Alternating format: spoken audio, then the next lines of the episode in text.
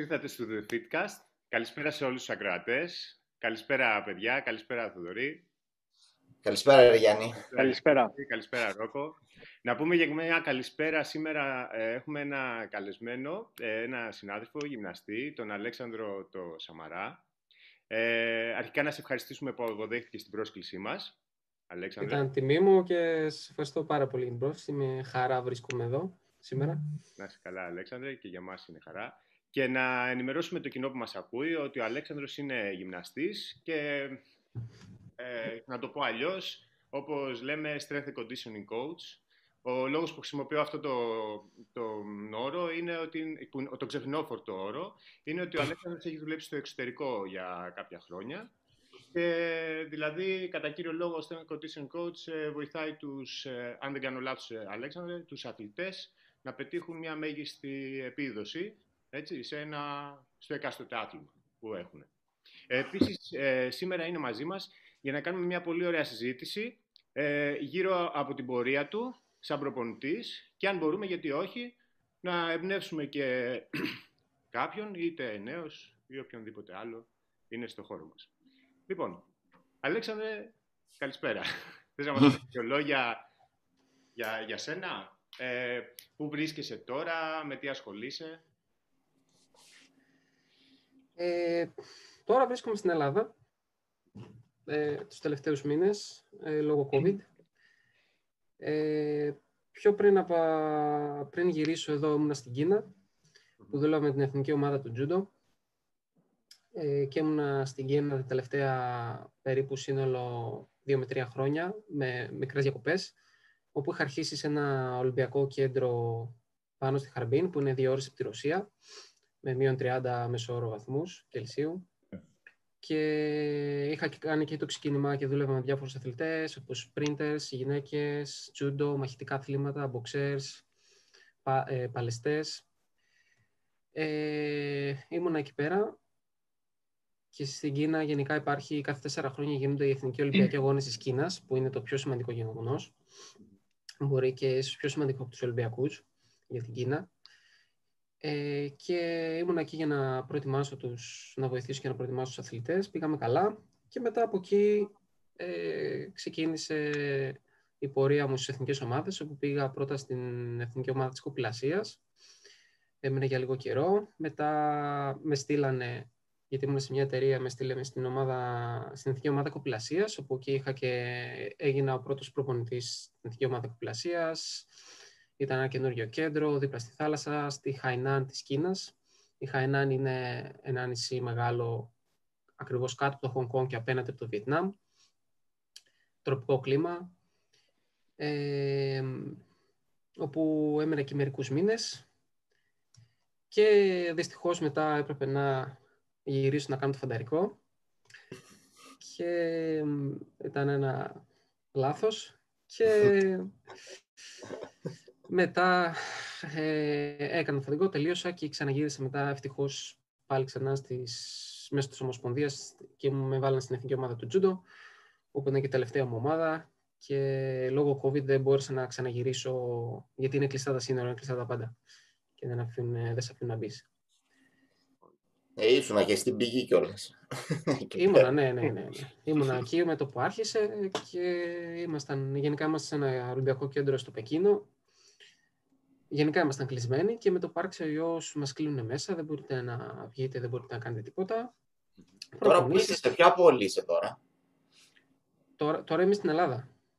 Ε, Ήμουν, ήμουνα στο Πεκίνο. Τώρα, ε, Θεσσαλονίκη. Θεσσαλονίκη. Μπερέα. Ναι, ναι, Μπερέα. Από εκεί είσαι δηλαδή.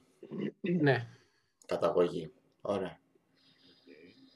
Ωραία. Ε, ε ήμουνα, ε, είμαστε, ε, ήμασταν μέσα στο κέντρο, αρχίζει ο ιός, λαμβάναμε μηνύματα στα κινέζικα, τα μεταφράζαμε γενικά, δεν μπορούμε να καταλάβουμε κάτι, μετά άρχισαν να μας μιλούσαν, υπάρχει ένας ιός, μπλα, δεν, δεν, δεν ξέραμε κιόλας. Γενικά το Πεκίνο είχε περάσει ακόμα ένα παρόμοιο ιό το 2002, ένα κορονοϊό που είχε αλλά είχε επικρατήσει, είχε μείνει μέσα στο Πεκίνο, το καλό είναι. Είχε επικρατήσει ένα χρόνο, έτσι. Ναι, απλά είχε μείνει μέσα στο Πεκίνο, τα είχαν κλείσει όλα. Νομίζεις τότε... λόγω, λόγω καθεστώτος το, το έκρυψαν λίγο το μάζμα γιατί φοβόταν. Ε, Ναι, αυτό Ναι. είναι, αυτό είναι Άντα, εντάξει, ρε. νούμερο ένα στην Κίνα, εννοείται. Ναι, δεν... Από όπου και να το σκεφτείς, από το Great Firewall που υπάρχει, δηλαδή το... δεν υπάρχει, καταρχήν δεν υπάρχει δημοκρατία, δεν μπορείς να μιλήσεις, ας πούμε, δεν μπορείς να βγεις. Δεν μπορώ εγώ να... Αυτοί έχουν το WeChat π.χ. Είναι το, σαν το Facebook που έχουμε. Δεν μπορείς να πεις στην δημόσια τη γνώμη σου, Α, είναι αυτό, γίνεται αυτό. Δεν υπάρχει, θα, θα διωχθείς, δεν ξέρω. Άμα Πλέον δεν υπάρχει βρεθείς φιλ... παντού, έτσι. Αλλά απλά εκεί πέρα είναι όπως και γίνει και στην Τουρκία, ίδιο καθεστώς. Γι' αυτό δεν βγαίνει και τίποτα προς τα έξω. Είναι όλα ελεγχόμενα τόσο πολύ που. Όλα ελεγχόμενα, ναι, ναι. Όλα ελεγχόμενα. Ε, δεν μπορείς να μιλήσεις και γενικά δεν θέλουν να μαθαίνεις τίποτα. Ούτε. Γιατί και εμείς που ήμασταν εκεί πέρα, ε, μαθαίναμε μέσω της μετάφρασης κάποια πράγματα το ότι, και στην ομάδα. Δηλαδή, ακόμα και το τι γίνεται μες στην ομάδα δεν ξέραμε. Δηλαδή, και δεν μπορείς να μάθεις γιατί είναι όλα στα κινέζικα και αν σου μεταφράσουν ε, δεν μπορείς. Και ακόμη χειρότερο τι γίνεται μες στη, μες στη χώρα. Είναι, δεν, ε, εμείς είχαμε ε, εντολές να μην ανεβάζουμε. Και και εγώ όταν ήμουν δεν ανέβαζα ε, δεν ανέβαζα προπονήσεις ή τους αθλητές ή να βάζω βίντεο και να τα ανεβάζω γιατί δεν επιτρέπεται και θα έχεις πρόβλημα. Και όταν έφευγα από την ομάδα ΙΕ, μετά ανέβαζα. Γενικά γιατί για να μην έχεις θέμα. Καλά, στα κινέζικα και τα λοιπά τα site δεν ανέβαζες τίποτα. Δεν, δεν, έχεις εντολές να μην, να μην δείξεις τίποτα τι γίνεται. Όχι ότι θα έπαιρνα και κάτι, δηλαδή θα είχαν ζηλέψουν κάτι πολύ, αλλά Φιλοσοφίας. ε, είναι, είναι αυτή η φιλοσοφία. Απ' τη μία καλύτερα όμως για σένα, άμα το καλοσκεφτείς, θα την άποψη ότι απέφυγε ένα χρονο- μια χρονοβόρα διαδικασία που σημαίνει social media. Οπότε απ' την άλλη μπορείς να πεις ότι έχεις μπει σε μια διαδικασία και ε, ήσουν πιο focus, εν πάση περιπτώσει, σε αυτό που έπρεπε. Εντάξει, κοίτα, τώρα okay, εντάξει, ένα post, μια φωτογραφία δεν θα μου τρώγε κάτι ένα σημαντικό χρόνο. Απλά μ, δεν είναι εκεί το πρόβλημα. Είναι Ε, κα- το πρόβλημα υπάρχει από το MAU, δεν έχει αλλάξει κάτι. Καλά, ναι, ναι, εντάξει. Ναι, ναι, Έτσι. ναι. Είναι, είναι, είναι πολύ, πολύ διαφορετικό το σύστημα. Είναι, ε, είναι highlight, δηλαδή σε όλα τα, σε, σε, σε όλους τους παράγοντες ε, που, που, που υπάρχουν εκεί και γενικά στη δουλειά, στον τρόπο αντιμετώπισης, στην κουλτούρα, στον τρόπο προπόνησης.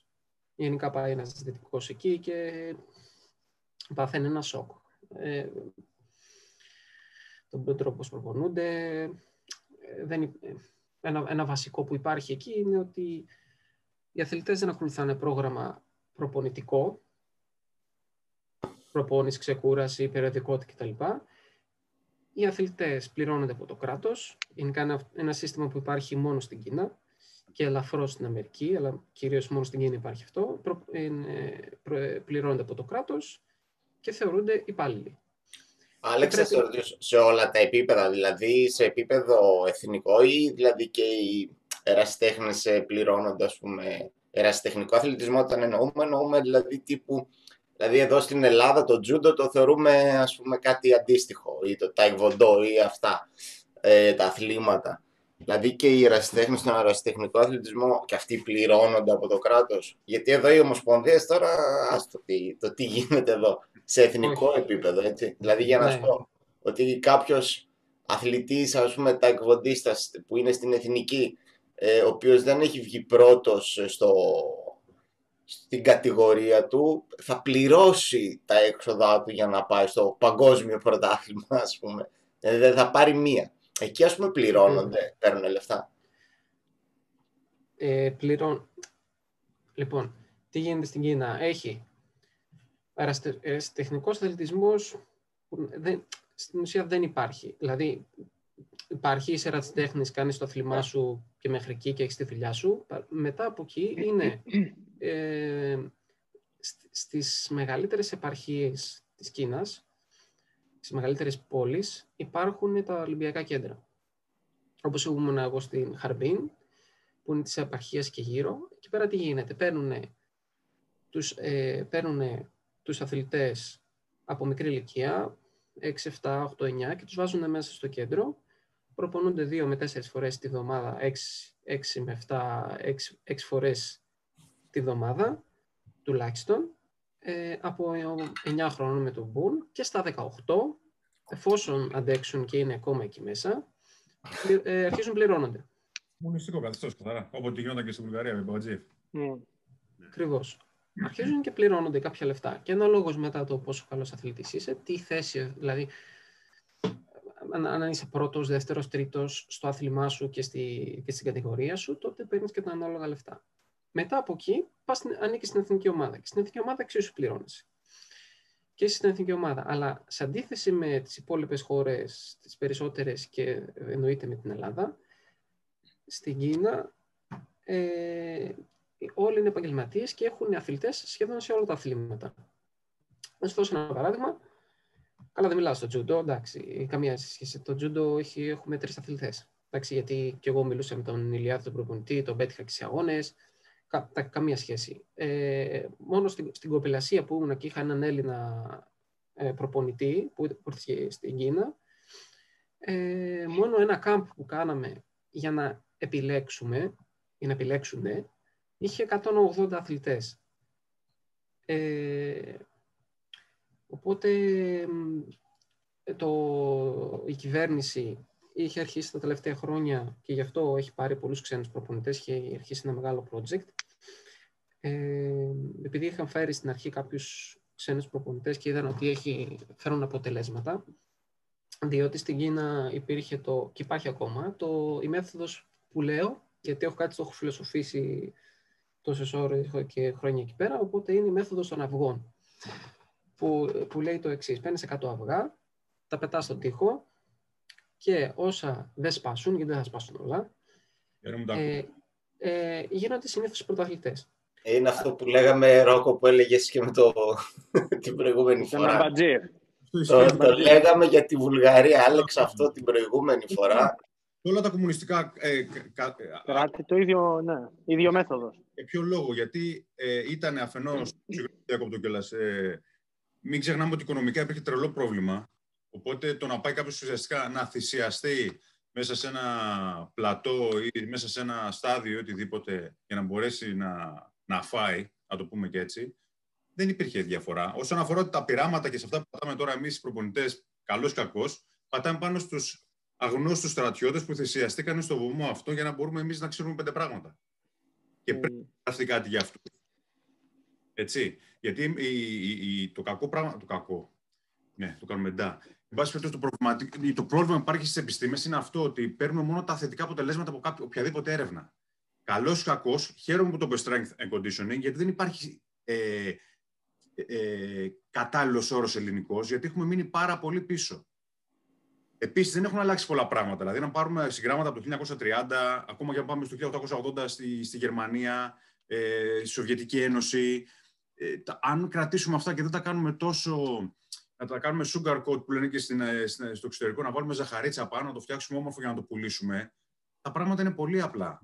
Και πρέπει να το δούμε ότι πάρα πολλές φορές τώρα στην Ελλάδα, για παράδειγμα, μετά από αυτό που έγινε από το, από το 96 και μετά, πες που τότε σταμάτησαν και όλα αυτά που είπε πριν Διονύση για το τεχνικό. Άντε μέχρι το 2000 πληρωνόντουσαν ο κόσμος, μετά τίποτα. Δεν υπάρχει τίποτα. Και καλά έκανε και ο Αλέξανδρος και έφυγε και όσοι έχουμε φύγει, γιατί δεν υπάρχει λόγος. Δεν μπορείς να αναπαράγεις έργο, έτσι, καλός ή κακός. Έχουν θυσιαστεί πόσα, άλλα, πόσα ταλέντα, τα οποία επειδή δεν υπήρχε αυτό, δεν μπορούσαν να, να, να πέσουν ούτε στον τοίχο. ούτε να κοπανηθούν στον τοίχο. Οπότε δεν ξέρω ποιο είναι χειρότερο. Αυτός που δεν μπορούσε να μπει σε σακούλα και άντε έμεινα, δεν έμεινα, ή αυτός που τουλάχιστον έφυγε στον τοίχο και. Εντάξει, πήγα. Έλατε. Απλά ο Άλεξ επιβεβαιώνει το. Είναι αυτό που λέγαμε την προηγούμενη φορά. Επιβεβαιώνει αυτό που λέγαμε για αυτά τα καθιστώτα και για αυτό που λέγαμε για τους αθλητές σε, αυτό το επίπεδο. Ε, δηλαδή έρχεται και το επιβεβαιώνει αυτό το πράγμα. Ε, ε, Κοίτα, σκοπός μας είναι όσο προχωράει ο κόσμος και η τεχνολογία, ε, καλό είναι να προσαρμοζόμαστε. Καθεστώτα όμως που, όπως και η Κίνα, δεν είναι το, το καθεστώς, είναι, το, είναι και το ε. μυαλό που παραμένει πίσω, καταλαβαίνεις. Δηλαδή δεν θέλεις, δηλαδή υπάρχουν ακόμα άτομα, ακόμα άτομα μεγάλες, σε μεγάλα ηλικία που δεν φεύγουν από τις ομάδες, οπότε και σε ηγετικά, ηγετικές θέσεις που δεν μπορείς να προοδεύσεις έτσι. Οπότε ακόμα υπάρχει αυτό σε, σε μεγάλο βαθμό. Και είναι τώρα ξένοι προπονητές που προσπαθούν τώρα να πούμε ε, μην κάνεις αυτό, τώρα εντάξει, όχι και άλλη μέρα στα κόκκινα, όλοι, όλοι τραυματισμένοι, όλοι. Ε, δεν υπάρχει υγιής αθλητής, δηλαδή. Δεν υπάρχει. Καλά, γενικά δεν υπάρχει στον αθλητισμό, αλλά τώρα έχουμε μέσα, έχουμε τη γνώση, γιατί όλοι αυτοί έχουν θυσιαστεί και μπορούμε αυτά να τα ελαχιστοποιήσουμε. Απλά εκεί ε, γίνεται ακριβώς το αντίθετο. Ε, οπότε, εντάξει, όπως, ε, όπως είπε και ο Ρόκο, είναι, εννοείται ε, δεν έχουν αλλάξει πολλά. Δηλαδή, ακόμη αυτά που έχουν βρει, που έχουν αρχίσει δηλαδή, στην προπόνηση δύναμη στην, στην άρση βαρών το, από το 30 και μετά και ειδικά στο 50, 60, 70 και στην άνθηση, ε, τα χρησιμοποιούμε και σήμερα, απλά, ε, απλά τουλάχιστον σήμερα ξέρουμε. Ξέρουμε τι θα γίνει αν κάνεις αυτό, ξέρουμε τι θα γίνει αν κάνεις εκείνο, ε, οπότε ε, γνωρίζουμε, έχουμε και την τεχνολογία, οπότε καλό είναι να προοδεύουμε, δηλαδή ε, να υπάρχει μια εξέλιξη στον τρόπο αντιμετώπισης και στον τρόπο που δηλαδή, προπονούμε τους αθλητές πλέον. Και όχι μόνο τους αθλητές και όλο τον κόσμο. Αλεξανδρέ, ε, σύμφωνα βέβαια με αυτό το καθεστώς που λέμε τώρα, έτσι.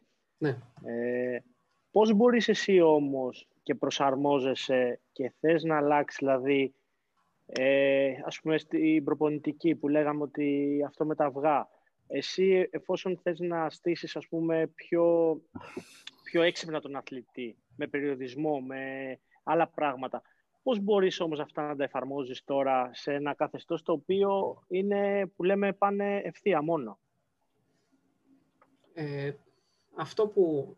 Γιατί όταν πήγα εκεί πέρα ξέχασα ότι ήξερα και ότι διαβάζεις βιβλία και λες θα κάνω αυτό και θα κάνω πικί και θα κάνω μια φάση αυτό και λίγο... Ε, εκεί πέρα λίγο αρχίζεις ε, ε, να, διοργανώνεις. Και αυτό που συνάντησα εκεί πέρα είναι ότι οι προπονητές είναι αρχηγοί, είναι εντάξει, πεισματάριδες είναι εκεί μέχρι όσο δεν πάει, δεν πολύ ακούνε.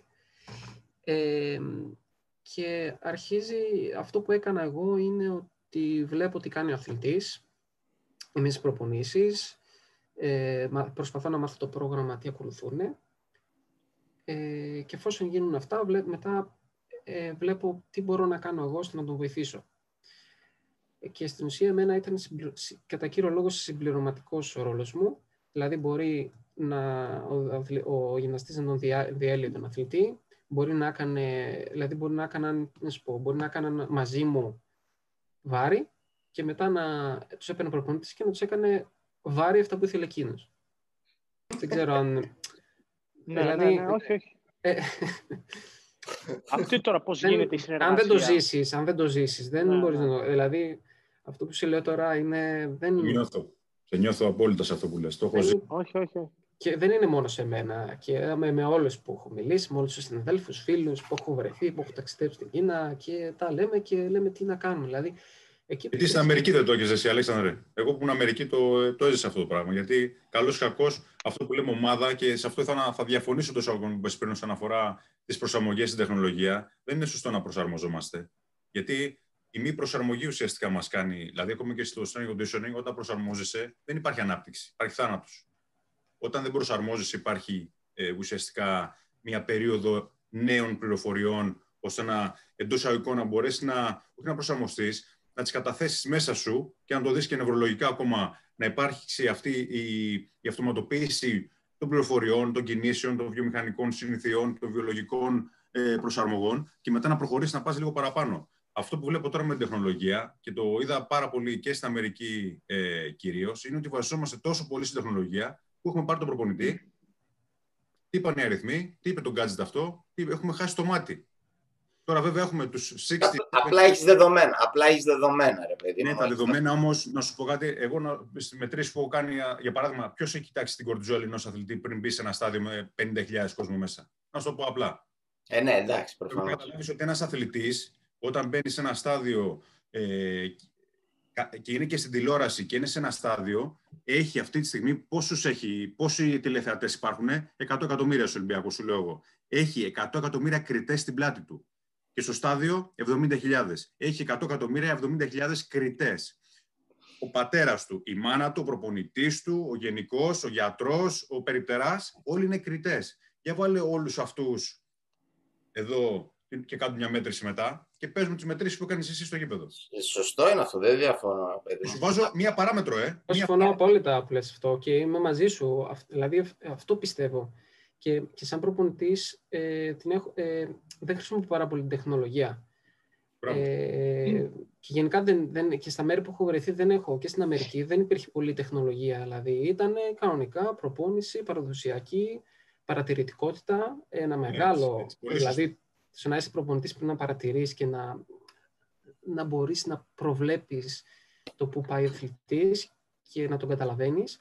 Ε, για μένα πρέπει, αυτό που είπα είναι να εξελιχθείς και να τη χρησιμοποιείς συμπληρωματικά. Δηλαδή... Δεν έχει θέση αυτό το, τα data που παίρνουμε, αλλά έχουν, είναι η θέση τους καλός και κακός, γιατί όλες οι, οι, οι, έρευνες δεν είναι ποτέ σε elite αθλητές του ελληνικού. Σε, σε, ένα, σε ένα, σε, στην Κίνα, ας πούμε, σε ένα προπονητήριο στην Κίνα, εγώ τι έπρεπε να κάνω, εγώ πρέπει να πάρω το HRV που είναι στα κόκκινα εδώ και μέρες, ε, τους έλεγα είναι στα κόκκινα, φαίνεται ο αθλητής, δεν μπορεί και μου έλεγαν κανονικά προπόνηση δύο ώρες. Εγώ όταν πήγα στο, στο κέντρο, το πρώτο όταν ήμουνα, κάναμε στην αρχή, επειδή ήταν ψηλό, ε, αρχές προετοιμασίες και τα λοιπά, κάναμε πιο προπονήσεις, περισσότερο εγώ προπονήσεις, ε, με ζέσταμα, πληρωμετρικές, όλα αυτά ε, τέτοια. Ε, διαρκεί δύο ώρες, okay. Μια ολοκληρωμένη, ωραία προπόνηση, δύο ώριτσες, ε, με ζέσταμα, cool down, τα λοιπά, πληρωμετρικές, όλα μέσα, okay. Δεν σε λέω τα βάρη. Ε, μετά όταν άρχιζε και πλησίαζε πλησίαζε στη, στους αγώνες που είχαμε και έκοβα. Ε, εντάξει, ξέρω εγώ, ήταν πιο λίγο, ήταν μια, μια, μια ώρα και κάτι, το σύνολο. Και ήταν πειραγμένοι, πειραζόντουσαν. Ε, όχι, όχι, κι άλλο, κι άλλο. Δηλαδή πήγαιναν με την ώρα, δεν πήγαιναν με το τι κάνουν στην προπόνηση. Καταλαβες. Αν δεν είναι. Αν δεν είναι, ναι, είναι Οπότε εγώ χρησιμοποιούσα, δηλαδή αν είχα κάποια data, κάποια δεδομένα, ήταν υπέρ στην, παρου, στην παρούσα φάση, γιατί μπορούσα να σώσω τον αθλητή και να τον κάνω να νιώσει καλύτερα. Εκεί αυτό που έκανα προσπαθούσα να τους πείσω να ξεκουραστούν. Δηλαδή, αν, αν το έκανα αυτό, οι αθλητές είχαν αποδώσει. Γιατί, γιατί όντως και ο ρόλος μας δεν είναι. Εντάξει, και οι προπονητές και τα λοιπά, μας είναι να βρίσκουμε λύσεις. Πώς θα βρούμε, να βρούμε τη λύση, το να αποδώσει ο αθλητής. Δηλαδή, αν. Με, αν ορίστε. Θέλω να σε ακούσει κάποιος γιατί θα είσαι και ο πρώτος που θα φύγει. Αυτό είναι αυτό που δεν καταλαβαίνει πολλοί κόσμο. Έτσι. Ένα μωρέ, απέτυχε αυτός. Τι απέτυχε, έχει μπει σε διαδικασία ναι. να δεις, επειδή ας πούμε ένας αθλητή. Και εγώ δουλεύω στο ατομικό κομμάτι. Έχω φύγει από τις ομάδες πλέον γιατί δεν, δεν αντέχω την, την πολιτική. Ε, μπορεί να ξυπνήσει στραβά και να σου πει: Έλα, φταίει εσύ που έχασα. Το ίδιο κάνει ομάδε. Εννοείται. Γυμναστή είναι από τους πρώτους. Γυμναστή είναι από τους πρώτους. Ακριβώς. Και στην Κίνα δεν υπάρχει φταίει προπονητής. Φταίνει όλοι οι άλλοι. Δεν υπάρχει αυτό. Και δεν θα το παραδεχθεί ποτέ ότι έγινε κάτι λάθος και αυτό δεν θα μιλήσουν, ξέρω εγώ. Και... Είναι γιατί υπάρχει, υπάρχει επικοινία αθλητών όμως. Ε, γιατί π.χ. δεν έτυχε αυτός άλλον. Πάμε, άλλον. άλλον. Ναι, υπάρχει αυτό. Απλά εντάξει, όταν είσαι στο άθλημα, στα, στα αθλήματα υπάρχουν συγκεκριμένοι αθλητές που είναι ο πρώτος, ο δεύτερος, ο τρίτος, οπότε δεν θα τους αλλάξουν τόσο εύκολα. Σίγουρα έρχονται οι άλλοι από πίσω, αλλά τους στηρίζουν. Εντάξει, ε, τώρα όταν είναι στην εθνική ομάδα δεν θα τον διώξει εύκολα, αλλά μπορεί να γίνει και αυτό. Ε, πάρα πολύ. Δηλαδή μπορεί να γίνει κάτι και να τους πει ε, τώρα αυτό που έγινε τελευταία με την κολύμβηση. Α, ε, α, αυτό που έγινε με την κολύμβηση, δεν ξέρω αν το είδες που άρχισε να, κάποια άρθρα. Ε, εμείς τι είχαμε, ε, έμπαινα στο γυμναστήριο, α, σήμερα δεν έχει προπόνηση, έχει τα τεστ του COC, Chinese Olympic Committee, δηλαδή το COC της Ομοσπονδίας. Ε, πήρε η Ομοσπονδία τώρα σε όλα τα αθλήματα που υπάγονται στην Ομοσπονδία, έβγαλε κάποια τεστ. Τα τεστ είναι 3.000 μέτρα τρέξιμο, 3 χιλιόμετρα, ανεξάρτητο άθλημα, εκεί. Ωραίο τεστ. 3.000 Δηλαδή, εμείς είχαμε τώρα. Λες και θα πεις στρατιωτικές σχολές. Εγώ σε αυτό. Πρόσεξε. Είχαμε 120 κιλά ανθρώπους να τρέχουν, να τους βάζεις να τρέχουν τώρα 3 χιλιόμετρα. Εντάξει ε, να, να σηκώνει ρόδα, ξέρω εγώ, σε χρόνο. Ε, τι άλλα είχαν, sprint, ε, ε, ποδήλατο, ξέρω εγώ, είχαν διάφορα τέτοια. Ε, και είχαν αυτά να τα κάνουν και να προπονηθούν για αυτά, γιατί είχαμε τεστ. Έπρεπε να όλοι οι αθλητές να προπονηθούν σε αυτά για να εντυπωσιάσουν την Ομοσπονδία και όσοι δεν τους εντυπωσίαζαν ή δεν είχαν καλά σκορ, τους διώχναν. Και διώξανε ε, εκτός ομάδας έναν Ολυμπιονίκη που τους έφερνε μετάλλια. Γιατί δεν τα πήγε καλά στα τεστ. Ναι. και μπαίναμε τώρα εμείς για προπόνηση και έπρεπε να προπονηθούμε για το τεστ. Αυτό είναι πολύ καλό παράδειγμα που φέρνεις τώρα, Αλέξανδρο, γιατί πολλοί κόσμοι νομίζω ότι είσαι μόνος στο κομμάτι του γυμναστηρίου και υπάρχουν τόσοι άλλοι. Είσαι τόσο ανοιχτός σε τόσα πολλά άλλα πράγματα από πίσω, το οποίο είναι φοβερό ε, και χαίρομαι που το αναφέρεις, γιατί δεν είναι μόνο ότι να ουσιαστικά να ακροβατείς μεταξύ των αθλητών, του προγραμματισμού και όλων αυτών που είσαι. Μετά υπάρχει ένα άλλο περιβάλλον πάνω από αυτό που κοιτάει εσάς και ούτω καθεξής. Οπότε δεν είναι όλα ρόδινα και όμορφα και ότι ε, στρωμένα με ροδοπέταλα κτλ. Όχι, όχι. Είναι πάρα πολύ δύσκολο να βρεις ένα ρόλο το οποίο να έχεις ελευθερία και να σε εμπιστεύονται. Μπορεί να είσαι σε κάποια ομάδα να μην το βρεις ποτέ, μου τύχει και αυτό. Μπορεί να πας σε ομάδα και να σου το δώσουν αυτό, να σε εμπιστευτούν. Ε, Πάντως είναι πάρα πολύ δύσκολο. Έχεις πάρα, πολλά, πάρα πολλούς παράγοντες ε, και ο ρόλος, σου, ο ρόλος του γυμναστή πιστεύω είναι, σίγουρα είναι πολύ παραγωγικός και συνδέεται με, δηλαδή δεν είναι έχω αυτό και τέλος, είναι έχω τον προπονητή, έχω το μάνατζερ, έχω τους αθλητές, είμαι ο συνδετικός κρίκος, έχεις πολλά να σκεφτείς, ε, αθλητές μπαίνουν, βγαίνουν, δεν είναι καλά, δεν είναι, γιατί... Ε, είναι, ε, είναι ε, έτσι όπως το... Εντάξει, τα πάνω κάτω το ξέρουμε κιόλας, αλλά είναι και καλό να ακουστεί πάνω κάτω δηλαδή ο γυμναστής. Είναι αυτός που θα τα κάνει όλα, θα του συνδέσει όλους με όλα, ε, θα είναι αυτός ο οποίος θα πάρει και τις ευθύνες στην τελική, τις ευθύνες, ε, ξέρω εγώ, και σε ήττες, σε νίκες και, και τα λοιπά. Σε νίκες αποκλείεται, σε ήττες μόνο. Μάλλον. Τραυματισμούς, σε τραυματισμούς. Γιατί πολλές φορές βλέπεις ότι όλο αυτό το ε, αφενός παίζει ρόλο πολύ προσωπικότητα και όπως είπε και ο Ιακώβου, ε, ότι πρέπει, ο ένας προπονητής πρέπει να είναι ταλέντο. Όπως ένας αθλητής είναι ταλέντο, εσύ ένας προπονητής. Αυτό ακριβώς. Φοβερή κουβέντα αυτή. Και γενικά όταν το έλεγα αυτό, μου με λέγανε είσαι μαύρος, δεν ξέρεις τι λες κτλ. Και, και λέω το μάτι που έχεις. Δηλαδή, και γενικά η ψυχοσύνδεσή σου το να μπορείς να δεις πέντε πράγματα είναι ταλέντο. Καλός ή κακό. Ό,τι και να διαβάσεις, ό,τι και να κάνεις, άμα δεν το έχεις, πρέπει να είναι κάτι διαφορετικό όπως και ένας αθλητής. Δηλαδή, όταν βλέπεις τώρα έναν άνθρωπο 120-130 κιλά, δύο μέτρα και του πεις πήγαινε παίξε τέννη. Okay. Είναι σαν να θες ένα 4x4 να το βάλεις σε μια φόρμουλα. Και εκείνη η, το καθεστώς ότι νέο γυμναστής θα κάνει όλα αυτά, αλλά και πρέπει να ξέρει και πού να πατάει φρένο. Αυτό ακριβώς.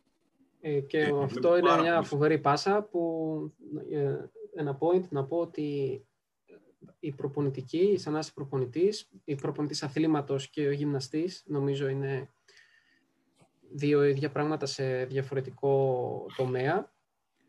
Ε, είναι ένα συνδυασμός επιστήμης και τέχνης, το οποίο ε, είναι η επιστήμη που όλοι ξέρουμε, μεγάλο κομμάτι, πάρα πολλά πράγματα, γι' αυτό σπουδάζουν, και μετά είναι τέχνη. Είναι η τέχνη το πώς να προπονήσεις, είναι η παραθερητικότητα, να νιώθεις τον αθλητή, ε, το πώς θα πεις κάτι, το πώς θα το δείξεις, το πώς θα τα συνδυάσεις όλα αυτά είναι μια, ένας συνδυασμός και πολλοί αποτυγχάνουν ε, όχι ότι εγώ το έχω επιτύχει, απλά γενικά είναι ένας ε, συνδυασμός. Δηλαδή δεν είναι απλά γράφω ένα...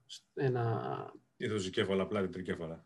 Οτιδήποτε, ένα στο πρόγραμμα ξέρω εγώ και αυτό, και αυτή είναι η δουλειά μου. Ε, είναι, είναι, είναι πολύ παραγωγικό, ένας, ένας συνδυασμός είναι, είναι γενικά πολύ, είναι πολύ ωραίο.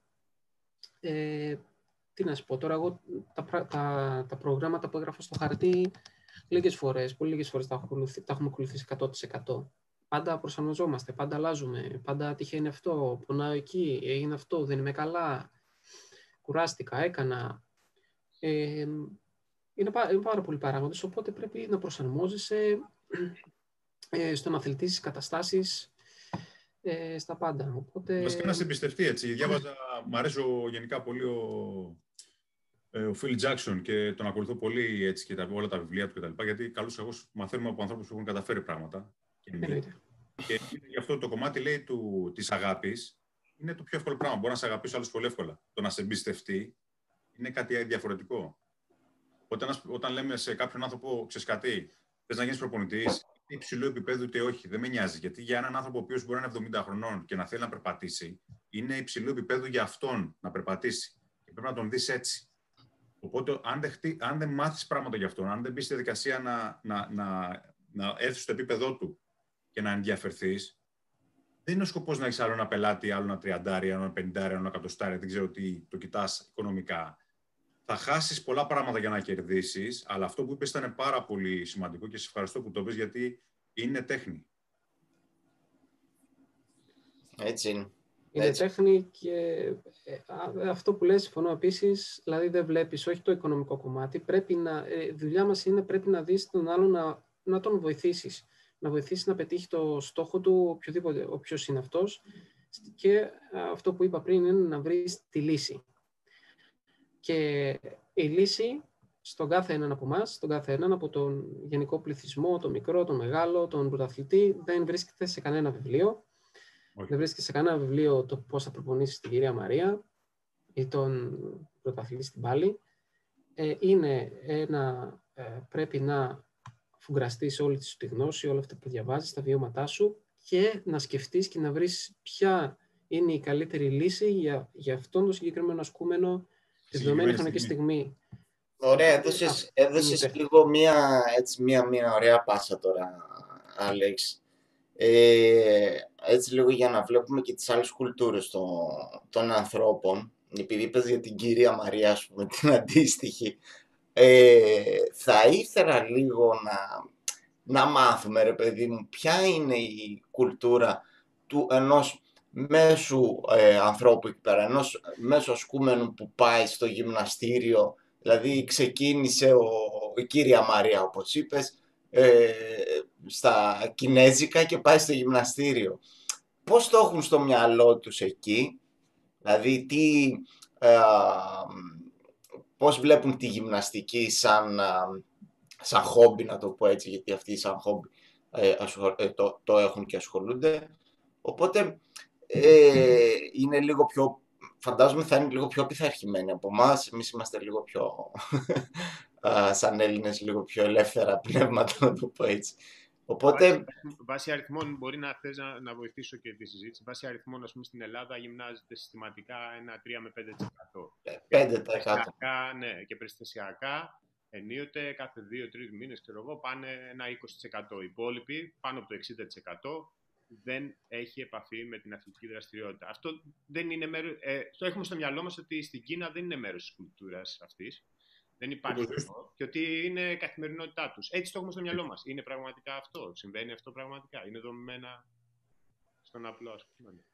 Δεν ξέρω τα ποσοστά στην Κίνα, να σου πω. Και δεν μπορώ να κρίνω γιατί είναι και πάρα πολύ, πάρα πολύ μεγάλος ο πληθυσμός. Διότι άμα πας σε ένα πάρκο, τα ωραία πάρκα που έχουν, θα έχουν πάντα, πάντα οπου- οπουδήποτε και να πας, έχουν αυτά τα ε, γυμναστήρια εξωτερικού τύπου που έχουμε βάλει και με τα, τα τεραυλικά που έχουν μπει και στην Ελλάδα και έχουν και μονόζυγα και όλα τα σχετικά και θα δεις ε, ανθρώπους μεγάλης ηλικίας να κάνουν στροφές στα μονόζυγα, δίζυγα, έλξεις και τα λοιπά. Να δεις μεγάλους ανθρώπους, θα δεις να παίζουν πολύ πινκ-πονγκ, σχεδόν όλοι ξέρουν πινκ-πονγκ.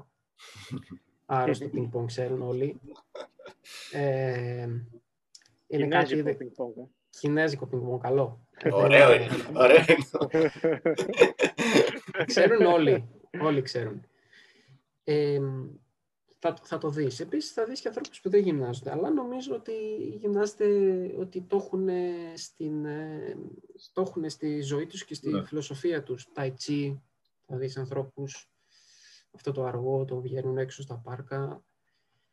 Ε, νομίζω το έχουν, είναι σε παραπάνω, σε παραπάνω ποσοστό πολιτισμό. σχέση, με- Άρα σχέση με την είναι Ελλάδα. θέμα, θέμα όχι κυβέρνηση, αλλά πολιτισμό, κουλτούρας δηλαδή. Το να κάνεις την άσκηση. Γιατί είχαμε μια συζήτηση με το Ρόκο κάποιες μέρες. Θες να το δείξει καθόλου αυτό το κομμάτι με το exercise is medicine; Ναι, θα, ναι, κοίτα, εγώ έχω, εντάξει, είμαι και άλλος ο τρόπος σκέψης, γι' αυτό είμαι και φαίνομαι και τρελός που είμαι. Ε, με εκνευρίζουν γενικά οι ταμπέλες. Ε, exercise is medicine. Όταν κάτι λες ότι είναι φάρμακο, μπορεί να γίνει και φαρμάκι, γιατί ε, η δόση κάνει το φαρμάκι. Έτσι. Οπότε όταν βγαίνει κάποιος και λέει exercise medicine και το είναι ε, απριόρι έτσι χρησιμοποιείται κτλ. Όλοι αυτοί οι κύριοι εκεί πέρα οι οποίοι το χρησιμοποιούν γιατί θέλουν να φέρουν περισσότερους πελάτες και εν πάση περιπτώσει να, να πούμε την αλήθεια τώρα και όλη αυτή την παπαρολογία exercise medicine λες και δεν το γνωρίζουμε. Όχι, exercise is more than medicine. Αλλά αν το βλέπεις σαν medicine, να είσαι σίγουρος ότι κάποια στιγμή κάποιον θα καθαρίσεις από φάση δηλητηρίασης.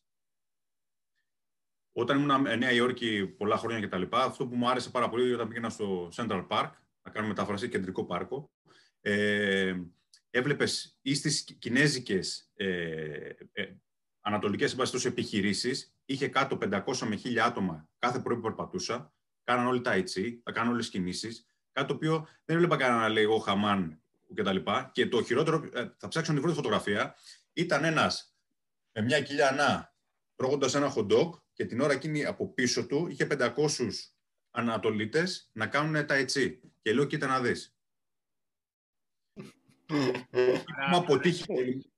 εκεί που έχουμε αποτύχει όλοι μας είναι σε αυτό το κομμάτι ότι αντί να μπούμε στη δικασία και να πούμε ξέρεις κάτι, πώς μπορούμε να βοηθήσουμε να γίνει τρόπο ζωής σου; Γιατί όπως και η δίαιτα από το δίαιτο με διαιτώμα που σημαίνει τρόπο ζωής έτσι και η άσκηση να πεις ξέρεις κάτι, το βλέπεις αυτό, άστο, πάμε εδώ, τι μπορείς να κάνεις; Όταν πας σε, σε ανθρώπους που ασχολούμαι εγώ κυρίως με μυοσκελετικά νευρολογικά προβλήματα κτλ. Και, και βλέπω προγράμματα προπονητών που λέει πρέπει να κάνεις αυτά.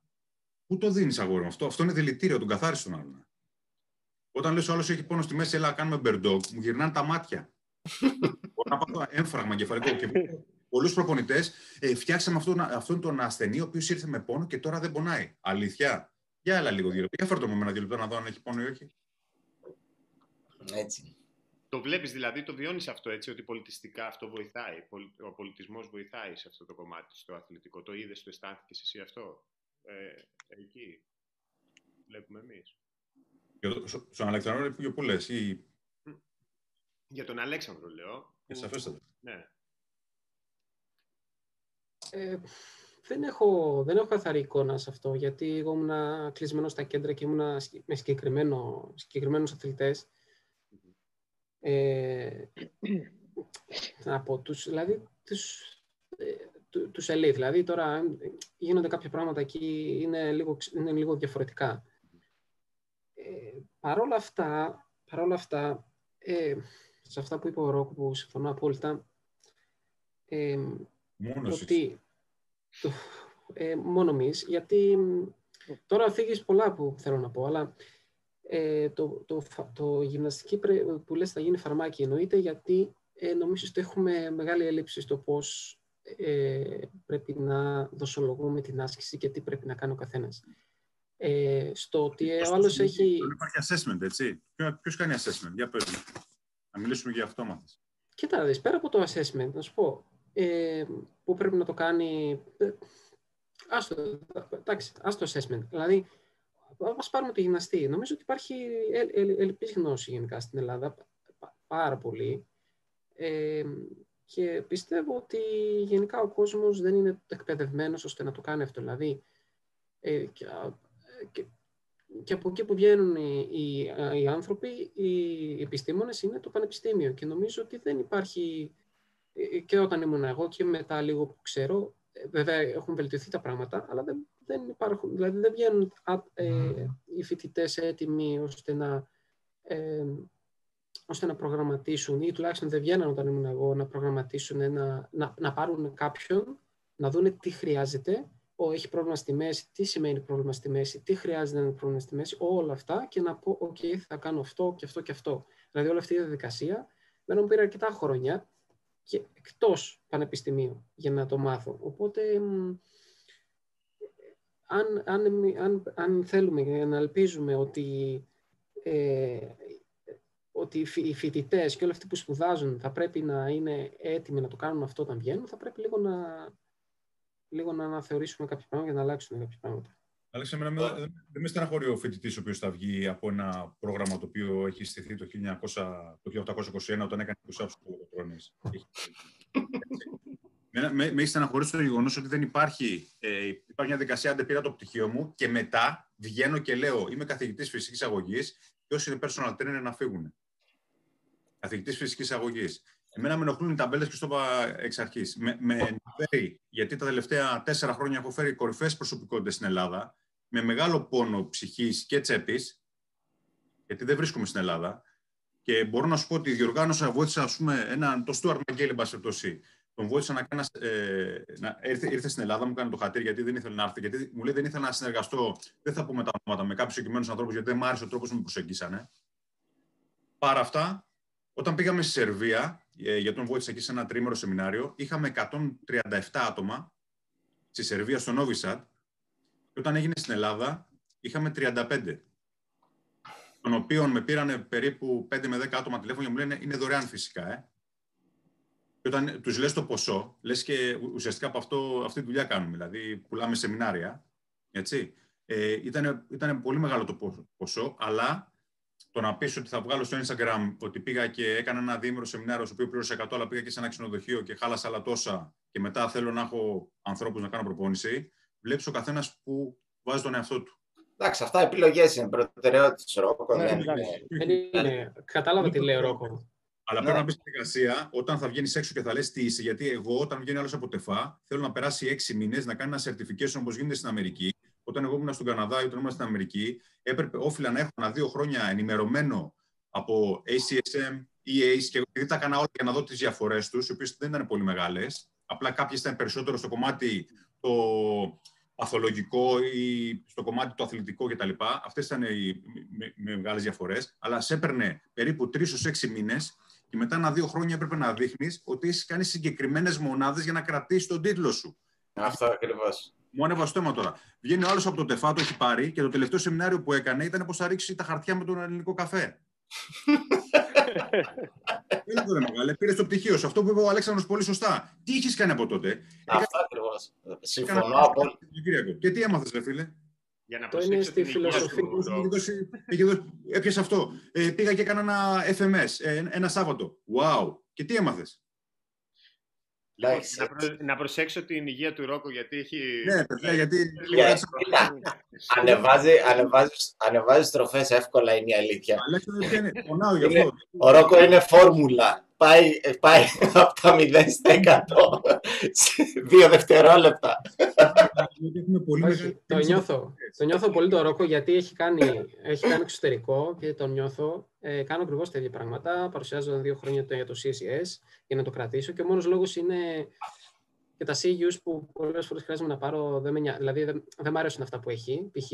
Μπορεί να έχω, να έχω, κάνει, έχω πληρώσει άλλα που δεν δίνουν CEUs και να, και να προσπαθώ να κάνω. Άλλο αυτό, αλλά σου λέω ότι σε νιώθω πάρα πολύ γιατί κάνει ιστορικό και γιατί έχεις αυτή τη φιλοσοφία. Γιατί αυτό το μαθαίνουν ε, στην, ε, εκτός, δηλαδή στην ουσία Αμερική, Αγγλία, στο μαθαίνουν άλλες χώρες και δεν μαθαίνει στην Ελλάδα, που είναι πάρα πολύ σημαντικό. Και θα σου πω το εξής ότι ε, το, ε, για να μπορέσεις να είσαι ένας καλός επαγγελματίας χρειάζεται πάρα πολύ διάβασμα. Αυτό το ξέρουν, αυτό το καταλαβαίνουν λίγοι έως κανείς όταν βγαίνει από το πανεπιστήμιο. Ε, όταν πήγα όταν πήγα, ήμουν τρία, ε, βγήκα από το Πανεπιστήμιο, έκαθισα τρία χρόνια και προσπαθούσα να φύγω Αμερική και πήγα στην, στο Springfield College της Αμερικής. Και okay, πάμε στην Αμερική τώρα.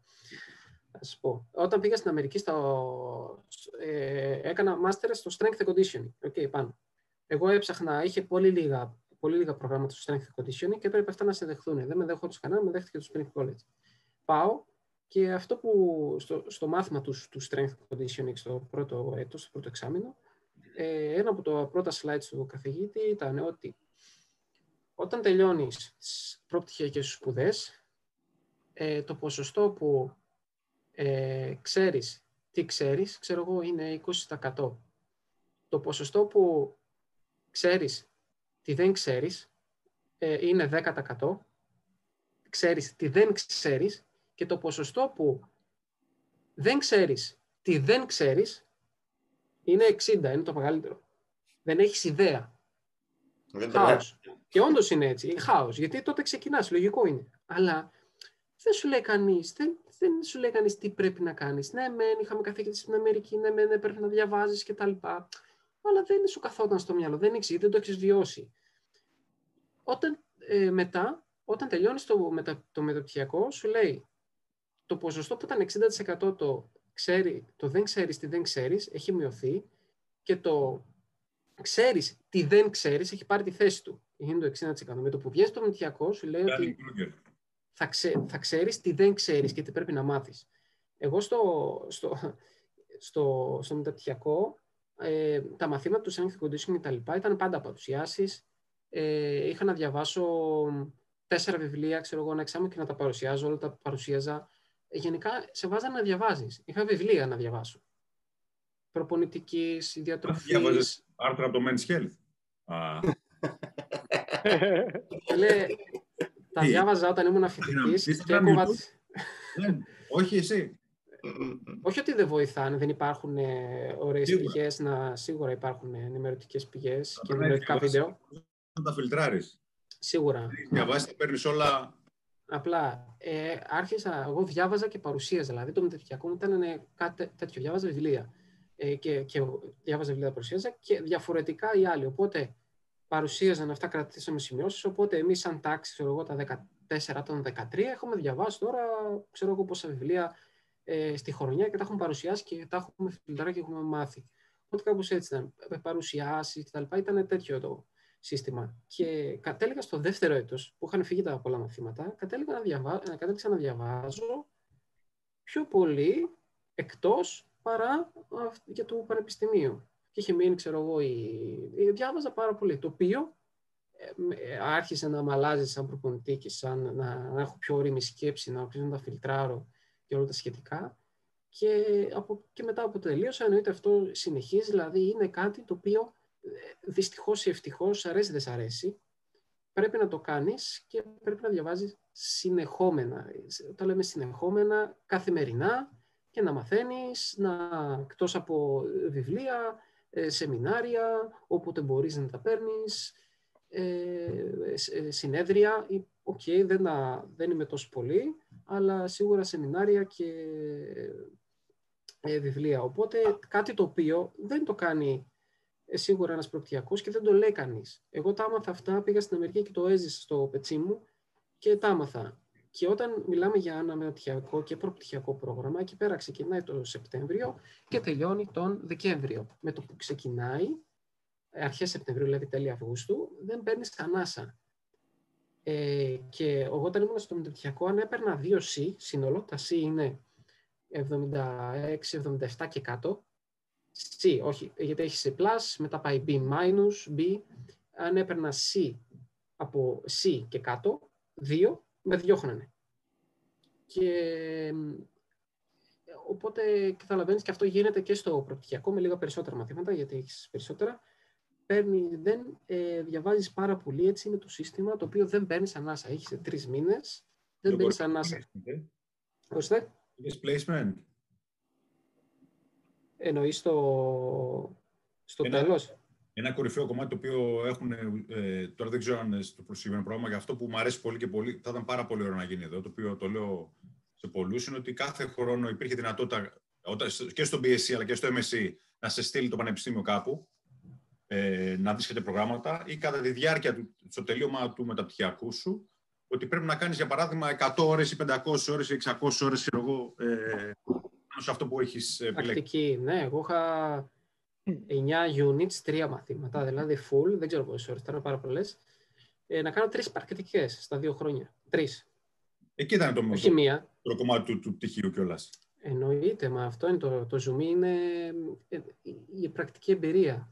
Και εννοείται ότι αυτά από εκεί και πέρα με το που πήγα και άλλαξαν όλα τα πάντα, σαν να έκανα ένα restart ένας άλλος ε, επαγγελματίας, ε, που πρώτη μου πρακτική ήταν μέσα στο Springfield College, κάνει μια, μέσα στο, με τις ομάδες, ε, με τις περισσότερες ομάδες, δουλεύεις κανονικά, ε, προπονήσεις από τις 6 ώρα το πρωί, 5 μαθήματα, προπονήσεις, πας μαθήματα, διαβάζεις εργασίες, από το πρωί μέχρι το βράδυ είσαι πίτα. Άλεξ, εκεί προπονούσες Και με- κόσμο; Αθλητές, Αθλητές είχες και εκεί; αθλητές, αθλητές, αθλητές, ε, ομάδες.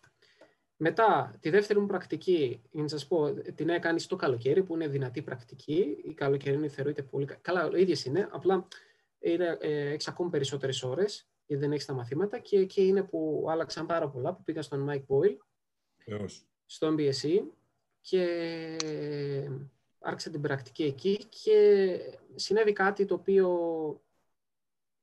ακόμη και μέχρι σήμερα το σκέφτομαι και λέω δεν μπορώ να το πιστέψω ε, ότι εκεί στο, στο Mike Boyle είναι το, το, το καλοκαίρι είναι πολύ γεμάτο. Εντάξει, το, το σύστημα εκεί πέρα λειτουργεί σαν έχει πάρα πολλά groups, τα οποία μπαίνουν ένα, ένα τέταρτο. Από τις 6 ώρα το πρωί, 6 ώρα μπαίνει ένα group. 6 και 4 μπαίνει ένα group. Τα group είναι ε, middle school, είναι ε, κολεγιόπαιδα, αθλητές, pros, από όλες τις ομάδες baseball, όλοι οι επαγγελματίες, γνωστοί, ε, ε, ηλικιωμένοι, ε, adults τώρα ηλικιωμένοι, σε μεγάλης ηλικίας από πάνω από τώρα δεν είχαν χωρισμένα. Πώς θα πεις. Ε, ναι, αυτό. το χαζεύω. Γιατί κάποιοι κύριοι εδώ είναι ηλικιωμένοι γι' αυτό. Γιατί έχουμε φτάσει και πόσο, έχω περάσει τα 30 και εγώ και με λίγο, κάθομαι λίγο, το σκέφτομαι. Ηλικιωμένοι από 60 και πάνω. 60 και πάνω. Και μετά είχαμε την εθνική ομάδα εθνική ομάδα χόκκι γυναικών της Αμερικής, okay, οι οποίοι κάναν την προετοιμασία τους στο Mike Ball, με το Mike Boyle ε, το καλοκαίρι στο γυμναστήριο. Όταν πήγαμε εκεί πέρα, εκεί πέρα ε, είχαμε περίπου 17 πρακτικάριους. Συν το προσωπικό, συν είχαν 17 άτομα που έκαναν πρακτική. Και όλα ήταν χωρισμένοι σε groups. Έξω αυτό το group, το τάδε ώρα, μετά από δύο ώρες άλλο group και δούλευες. Ένα οχτάρο δούλευες, έχεις τρία-τέσσερα group. Και μας λένε, ε, όλα καλά, όλα ωραία. Ξέρετε το πρόγραμμα και τα λοιπά. Είχαμε κάνει μία εβδομάδα εισαγωγική και τα λοιπά. Μας είχαν εξηγήσει, σεμινάρια τα πάντα. Ε, όταν μπαίνει η εθνική ομάδα γυναικών, δεν μιλάτε, δεν ακουμπάτε, δεν δείχνετε τίποτα, δεν υπάρχει για σας. Okay, ε, αυτές είναι οι οδηγίες. Αρχίσει η πρώτη εβδομάδα, όλα καλά, ωραία. Μετά κάπου εκεί έχω 6 ώρα, ξυπνούσα 4 ώρα. Κοιμόμασταν 9 με τα χίλια ζόρια, πολύ ζέστη. Εκεί ήμασταν 6 ώρα. 6 και έκανα κάτι βόλτες, καθάριζε το γυμναστήριο. Μου λέει, «Ε, Άλεξ, λέει, σ' άλλαξα γκρουπ, λέει, μπαίνεις με την εθνική ομάδα γυναικών το, το κοιτάω, λέω, ok, okay, ok, okay, λέω. Ε, τι να κάνω κι εγώ, ξέρω εγώ. Αρχίζουν, μαζεύονται τα κορίτσια. Ξέρεις, εγώ τότε... Ε, εντάξει, λίγο όχι αρχάριος, αλλά στο πρώτη μου φορά ε, μπαίνει και ο, ήρθε και ο Mike Ball, τι λέει, λέω, μα βάλανε εδώ στο group. Α, ωραία, λέει, κάτσε και βλέπε τέλεια, όλο καλά κτλ. Την πρώτη εκεί άρχισα, άρχισε να, άρχισα να δουλεύω, μιλήσουμε με τον Mike Ball κτλ. Και, και είχα τιμή, μετά όλα κύλησαν ωραία. Είχα, ε, έτρεχα μόνος με τον group, με είχε εμπιστευτεί ο Mike Ball, γενικά μιλούσαμε κτλ. Και ήταν αυτή η εμπειρία που ήμουν ο μόνος που δούλεψα μαζί με τον Mike Ball και την εθνική ομάδα που νομίζω ότι ήταν κάτι... Άλλο ένα μεταπτυχιακό. Ανατρεπτικό, ανατρεπτικό, δηλαδή ήταν... Ε, δεν μπορώ να το εξηγήσω. Πήρα πάρα πολλά μαθήματα. Ε, έμπαινε, ερχόταν ο Μάικ Μπολ και μου έλεγε, Άλεξ, λέει, είναι, είναι βαρετά, ε. Γιατί καθόμουν και τους, και, και τους ξέρεις, προ, στην προπόνηση και τα λοιπά. Ε, Άλεξ λέει, είναι βαρετά, έτσι. Λέω, γιατί λέω, επειδή είναι καλή. Είναι καλές αθλήτριες. Μου λέει, ναι. Λέει, είναι καλές. Λέει και δεν έχει πολύ coaching. Και μου λέει, ας πούμε, Άλεξ, λέει, πιστεύω, λέει, ότι θα σας το πω στα αγγλικά για να το πούμε μετά στα ελληνικά, γιατί έχει είναι αλλιώς. Λέει, the, the goal of the coach is to eliminate the coaching. Πολύ σωστός. Που σημαίνει ότι, ε, γιατί στα αγγλικά το αντιλαμβάνεις αλλιώς, είναι ότι ένας, δηλαδή ο στόχος σου, δηλαδή είμαστε εκπαιδευτές. Δηλαδή πρέπει να τον άλλον να τον εκπαιδεύσουμε. Τα είπε όλα ο δάσκαλος. Δεν τον παίρνει, δεν παίρνεις έναν αθλητή και είσαι, δηλαδή να σε έχει ανάγκη Δηλαδή, πα και του δείχνεις το κάθισμα και το λεφτά και πρέπει να το μάθει. Δεν μπαίνω εγώ κάθε φορά και σου δείχνω πώς να το γίνει. Σου δείχνω να το μάθεις. Και αυτό συνέβαινε παντού σε όποια, σε όποια μέρη και πήγα. Σου δείχνω, τα μαθαίνεις και πάμε παρακάτω. Και πρέπει να μαθαίνει ο άλλος. Βέβαια, πάντα θα σε έχει ανάγκη για το κάτι παραπάνω, για τις συμβουλές σου κτλ. Αλλά πρέπει να τον εκπαιδεύεις. Είναι αυτό που λέγαμε και πριν, πρέπει να έχεις ένα ρόλο που να τα κάνεις όλα ρε παιδί μου, είναι αυτός ο ρόλος, δηλαδή είναι ο εκπαιδευτής, είναι ο οδηγός. Αυτό είναι το coaching. Είναι το ε, coaching, είναι, ε, ναι. ειδικά στην Αμερική είναι το coaching, δηλαδή Έτσι ακριβώς. αυτό είναι μεγάλο κομμάτι που Έτσι. πρέπει να τον εκπαιδεύσεις τον άλλο. Νομίζω είναι το πιο, ε, βασικά είναι ε, το πιο σημαντικό. Όλα τα άλλα, δηλαδή το πώς θα κάνεις κάθισμα. Ε, εντάξει, πόσες φορές θα το δείξεις, πόσες φορές θα το κάνεις σαν ε, γυμναστής. Εντάξει, και ειδικά... Ναι, να σου πω κάτι. Ε, πόσες φορές θα σου πω. Θα το δείξεις. Μπορεί να το δείξεις πολλές φορές και ο, ο ασκουμένος να μην το μάθει ποτέ. Δηλαδή, τι εννοώ. Άμα πάρεις, θα μιλήσω για μένα, ε, άμα πάρεις ε, ε, οποιοδήποτε ασκούμενο και θα πας να το ρωτήσεις πώς γίνεται το κάθεσμα, θα σου πει αυτό πρέπει να γίνει, αυτό εκεί, εκεί το χεράκι, εκεί το πόδι. Θα ξέρει πώς να το κάνει και πώς να το... Αυτό, αυτό νομίζω είναι το, το κέρδος. Ε, δηλαδή να ξέρει πώς να κάνει, τι να προσέχει, πώς να το κάνει. Δηλαδή ξέρει ακριβώς και όλοι, όλοι στο κολέγιο που πήγα, μετά πήγα στο Κουνίπεκ Division 1, ε, όλοι, ε, οι, όλοι, οι, οι αθλητές, οι φοιτητές, ξέρανε τι πρέπει να κάνουν. Ακριβώς, γιατί μαθαίνανε. Δηλαδή, ειδικά από τον πρωτοετή στον τεταρτοετή, είχε μεγάλη διαφορά. Ο τεταρτοετής έμπαινε μετά από τέσσερα χρόνια μέσα στο weight room και μπορούσε να τρέξει το πρόγραμμα. Ήξερε ακριβώς τι πρέπει να κάνει. Μαθαίνει. Αυτό που είπαμε για το Mike Ball, γιατί μιλάμε περίπου μια φορά το μήνα, έτσι, γιατί είναι, έχω πάθει πλάκα βασικά με το μενταλιτέ της προπόνησης και ότι αυτό που πάντα μη είχα στο μυαλό μου είναι ότι είναι αυτό που είπε ο Διονύσης πριν, το οποίο έχει πολύ μεγάλη βαρύτητα. Γιατί αν πρέπει να μάθεις βιολογία, ε, βιομηχανική, ανατομία, ε, ε, βιοχημία, πρέπει να μάθεις τον άνθρωπο. Και ένα κομμάτι μεγάλο που πάντα κάνω, πάντα διαβάζω, ξέρω εγώ, ένα βιβλίο κλινικό και ένα βιβλίο που έχει να κάνει με ξέρω εγώ, CBT, έχει να κάνει με ψυχολογία, με φιλοσοφία. Όποτε μιλάω με το, με το coach, ένα πράγμα που μου έκανε φοβερή εντύπωση, του έλεγα, coach, μου πεις ένα βιβλίο, τι διαβάζεις τώρα; Μου λέει, μην περιμένω να σου πω κανένα βιβλίο, μου λέει. Μη προπονητικά πάντα. Και πάντα. Του λέω, άρα πάω καλά, του λέω. Μου κάνει, αγόρι μου, έχουμε να κάνουμε με κόσμο. Δεν έχουμε να κάνουμε, μου λέει, ούτε με μπάρες, ούτε με κιλά, ούτε με... και μου είχε κάνει φοβερή εντύπωση, γιατί πολλές φορές είναι αυτό που, που είπες πολύ καταπληκτικός. Δεν μου το είπε κανένα στο πανεπιστήμιο. Λες. Αμφιβάλλεις τον εαυτό σου που λες και κάτι. Να το διαβάσω τώρα. Αυτό πρέπει να διαβάσω εκείνο. Ό,τι σου λέει το μέσα σου, κάντολο. Τι σου λέει το μέσα σου, αυτό, αυτό. Και είναι πολύ, πάρα πολύ σημαντικό και αυτό που είπε το eliminate coaching, γιατί ε, θεωρούν ότι όταν είσαι τόσο ψηλό επίπεδο δεν χρειάζεται πολλά πράγματα. Δηλαδή στη φόρμουλα μπορεί να χρειαστεί να κάνεις ένα τάκ ένα τον πουλώνει, ξέρω εγώ που λέει ο λόγος, ένα τίποτα. Απλά μπορείς να, να δεις όμως οτιδήποτε έχει φύγει. Ναι, γιατί αυτό το λέει, γιατί πρέπει, όταν έχεις τώρα αθλητές πόσο καιρό, πρέπει να τους φτάσεις ένα τέτοιο και να κάθεσαι να παρατηρείς και να θαυμάζεις και να χειροκροτάς. Δεν μπορεί ε. τώρα εγώ να αρχίζω τώρα ε, ε, ολυμπιακό επίπεδο, δηλαδή να τους λέω πώς και τι να το κάνουμε. Μάλλον κάποιος έχει αποτύχει, πιστεύω. Γι' αυτό, Έτσι. επειδή καθόμουν εκεί πέρα και αυτό κάνουμε, κάθεσαι παρατηρείς και παρατηρεί λεπτομέρειες. Παρατηρείς τους αθλητές, ξέρουν τι πρέπει να κάνουν, ξέρουν όλοι που πρέπει να πάμε. Καταλαβαίνεις ποιο είναι. Είναι πάρα πολύ σημαντικά αυτά τα πράγματα.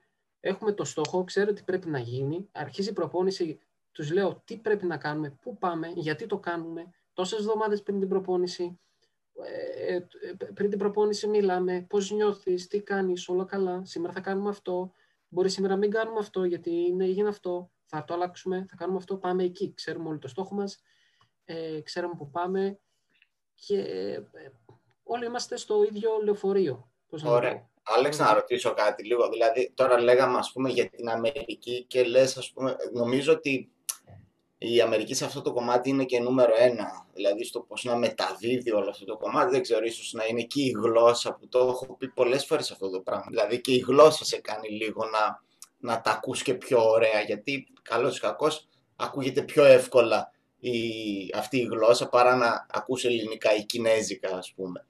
Ε, αλλά έχει προπονητές που στο μεταδίδουν αυτό. Στην Κίνα υπάρχουν τέτοιες προσωπικότητες. Δηλαδή θέλω να τα φέρω λίγο σε μία ζυγαριά, δεν θα το έλεγα, ρε παιδί μου. Να ξεκινήσει πόλεμο αυτός τώρα, κοίτα να δεις. Το κουμπί, Εδώ θα, εδώ θα πέσει ο πύραυλος. Είναι πράκτορας, πρόσεχε. Ναι, ναι. Εδώ θα πέσει. Αν κατέβει Κίνα ο Διονύσης είναι ο πρώτος που θα τον εφάνε. Ναι, ναι. Τώρα εδώ τι να κάνω εδώ που είμαι. Έχει να πες τα όλα. Βγάλουμε, eliminate. Άμα ανέβει το επεισόδιο εμένα. Α το κόψουμε την μία. Θα το πω απλά. Οπότε ναι. Σε σχέση, αυτό που, λέμε τώρα για την Αμερική, το coaching, με την Κίνα, ε, η Κίνα απλά δεν υπάρχει, δεν υπάρχει, δεν υπάρχει αυτό στην Κίνα, το coaching με τους Κινέζους. Αυτό που λέμε υπάρχει πάρα πολύ στην Αμερική, ναι, το οποίο το προσαρμόζεις νομίζω όπου πας, δηλαδή και στην Ελλάδα δεν μπορείς να προσαρμόσεις όλα, δεν έχουν την ίδια φιλοσοφία. Ε, για μένα πάντα πρέπει να τα παίρνεις, τα φιλτράρεις και τα προσαρμόζεις εκεί που είσαι. Στην Κίνα δεν υπάρχει ε, από τους Κινέζους. Βέβαια πολλά, πολλά θα βοηθήσουν άμα τα εφαρμόσεις, διότι εντάξει, επειδή ο, ο, ο προπονητής στην Κίνα είναι αρχηγός. Απλά δίνει εντολές, δεν, δεν είναι προπονητής, δίνει εντολές. Okay. Ε, δεν λέει ο αθλητής «Α, έτσι, αλλιώς», δεν έχει. Δεν υπάρχει, δεν λένε, δεν θα πούν ποτέ ότι πονάνε, δεν θα πούν ποτέ ότι δεν τους αρέσει, θα έρθουν να κλαφτούν σε μένα, δεν μου αρέσει, δεν κάνει, τον τι μισό.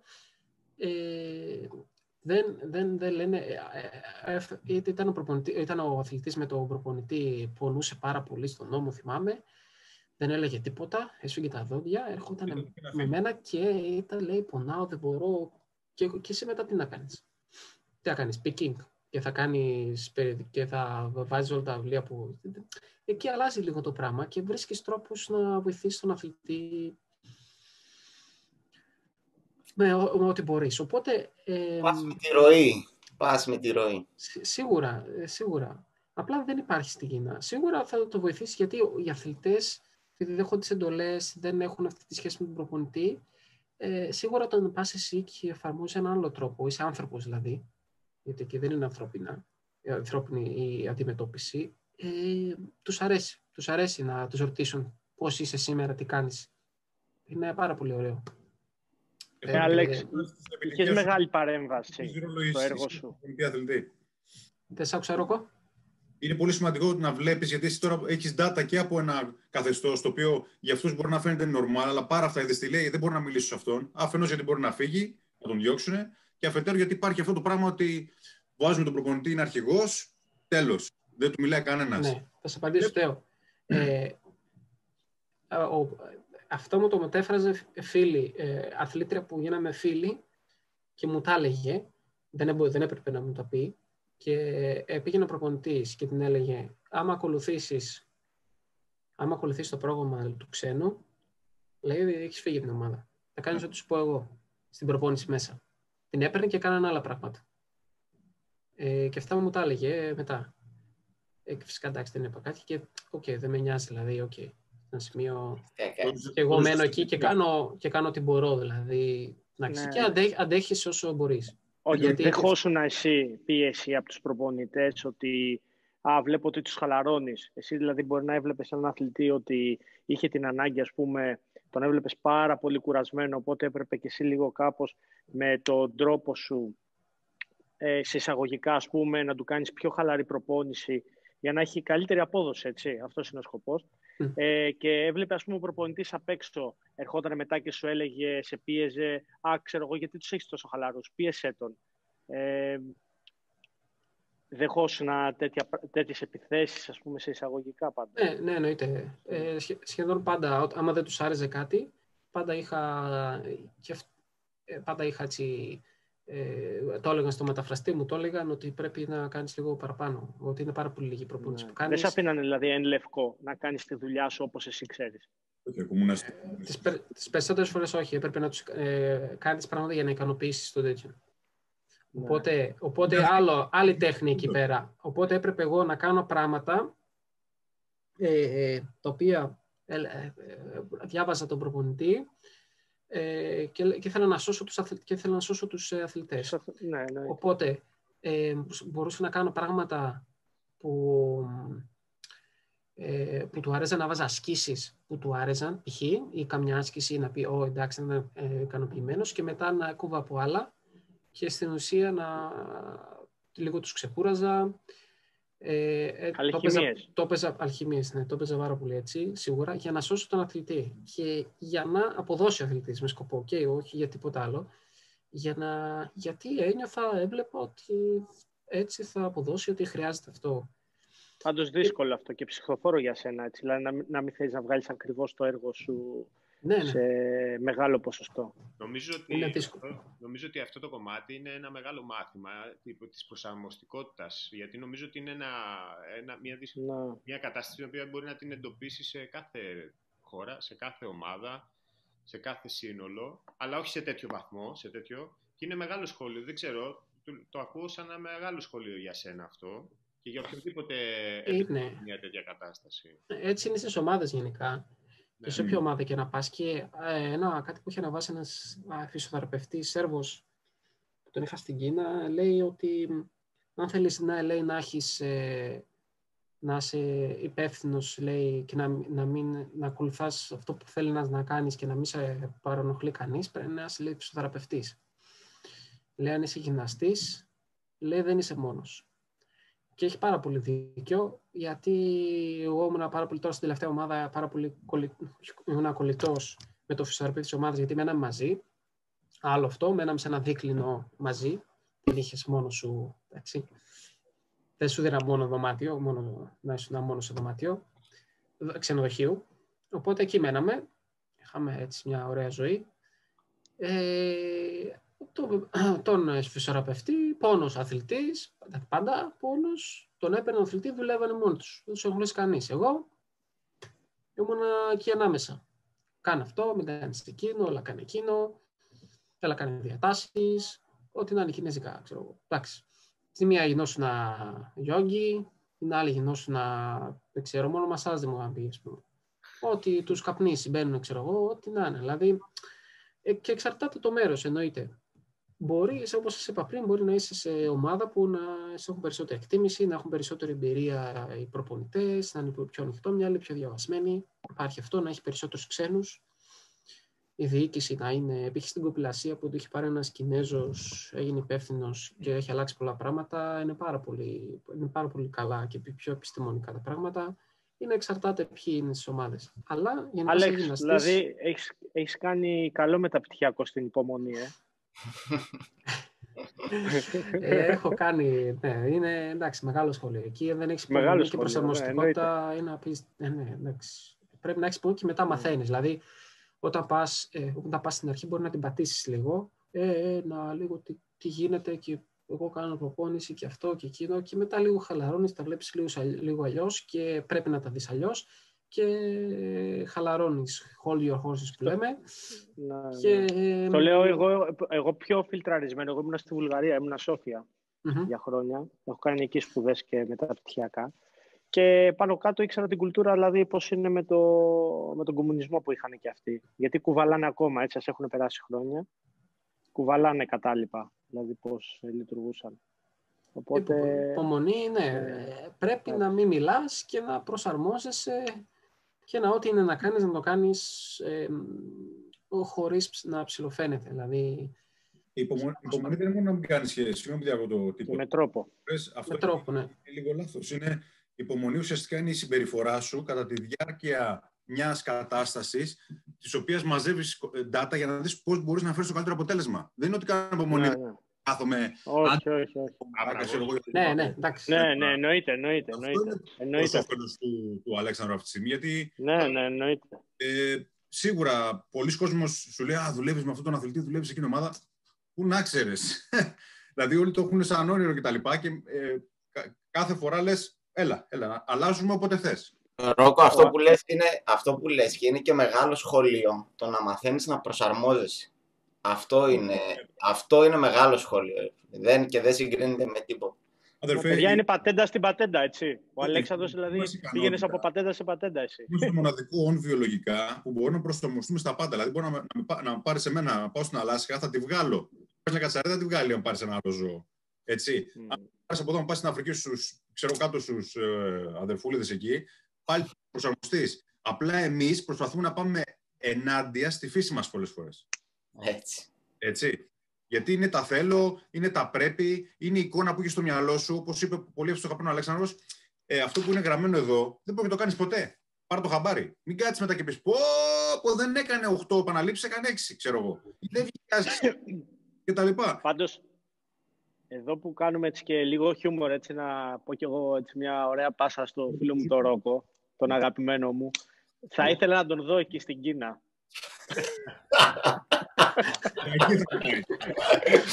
θα ήθελα να τον δω. Καταρχήν, Προπόνηση στην Κίνα. Εγώ το είδα στην Τουρκία. Θα σου πω στην Τουρκία το είδα αυτό το πράγμα πάρα πολύ, ε, Αλέξανδρε. Και το είδα σε ένα κομμάτι το οποίο δεν μπορώ να πω τώρα ονόματα για πολλούς λόγους. Είπα, εν πάση περιπτώσει, κάπου ήταν μεταξύ να διαλέξω να είμαι εκεί και να το παίξω και ιστορία και κοίτα ποιον έχω προ, προ, προ, προπονώ, σε ποια ομάδα είμαι κτλ. Είναι από την άποψή μου και αυτό που πιστεύω. Έχει, ό,τι κάνεις έχεις ένα κόστος κάθε φορά. Είτε κάνεις τη μία Υπάρχει, ναι, όπως πάντα πας έχει ένα κόστος. ακριβώς. Εντάξει. Ε, εκεί επιλέγεις ποιος άνθρωπος θες να είσαι και τι θες να είσαι.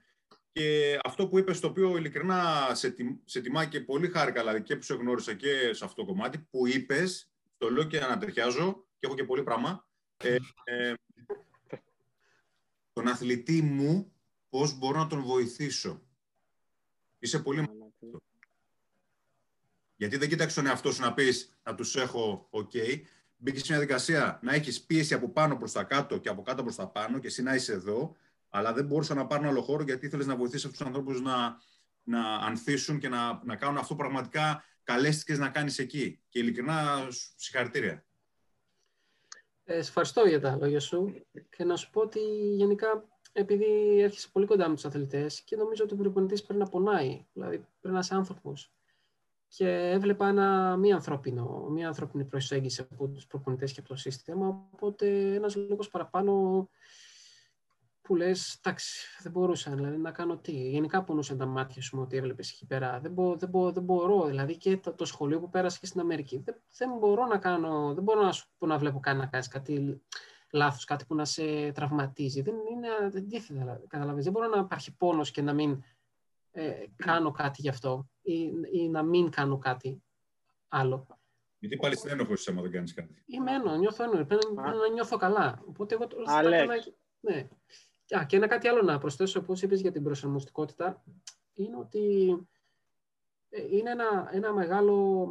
Ένα, είναι κάτι το οποίο δουλεύεται, είναι και λίγο να το έχεις, αλλά και πρέπει λίγο να, να βγεις από το comfort zone που λέμε κάποια στιγμή, ε, βασικά συνέχεια, το οποίο αυτό θα σε κάνει καλύτερο, γιατί και εγώ ήμουν 25 χρονών On being uncomfortable που λένε. Μπράβο. Ε, ήμουν 25 χρονών, είχα πάρει την απόφαση να πάω Αμερική, χωρίς εγώ να έχω ταξιδέψει ποτέ στη ζωή μου, να έχω βγει εκτός Ελλάδας. Μόνο για σκι στο μπάσκο έχω πάει, δηλαδή που δεν μετρέται. Δηλαδή δεν έχω ταξιδέψει τίποτα, ας πούμε. Εντάξει. Ε, και λέω θα πάω Αμερική και ήθελα, ε, ήθελα να, να δω πώς, να, να μάθω βασικά. Αυτό με, με εξητάρει, να μάθω. Και πήρα δύο βαλίτσες, κλείσα τα εισιτήρια και δεν ήξερα. Πήρα δύο βαλίτσες, ταξίδευα 20 ώρες και έφτασα στην Αμερική. Ε, και ήταν πάρα πολύ δύσκολο και η προσαρμογή, να κάνεις φίλους, ο ρατσισμός που υπάρχει λίγο προς τους ξένους, η προφορά σου, ε, το έτσι, το αλλιώς. Ε, ήταν πάρα πολύ δύσκολο. Αλλά πέφτοντας έτσι στα πολύ βαθιά, ε, μετά, από αυτή, ε, μετά από αυτή την εμπειρία, νιώθεις ότι μπορείς να σε πετάξουν από ένα αεροπλάνο και να επιβιώσεις όπου είσαι. Γιατί μου λένε «Πω, πώς πήγες Κίνα και τα λοιπά. Ήταν Λοιπόν. πάρα πολύ, πολύ εύκολο. Εντάξει, μετά πήγα Κίνα, ε, μετά μαθαίνεις πώς να προσαρμόζεσαι. Κοιτάς γύρω σου, πού θα πάρω καφέ, πού θα φάω, όλα καλά, τι βρίσκεις. Δηλαδή, είναι τόσο φυσιολογικό μετά σου φαίνεται ότι θα το βρεις. Αλλά πολλοί δεν το έχουν.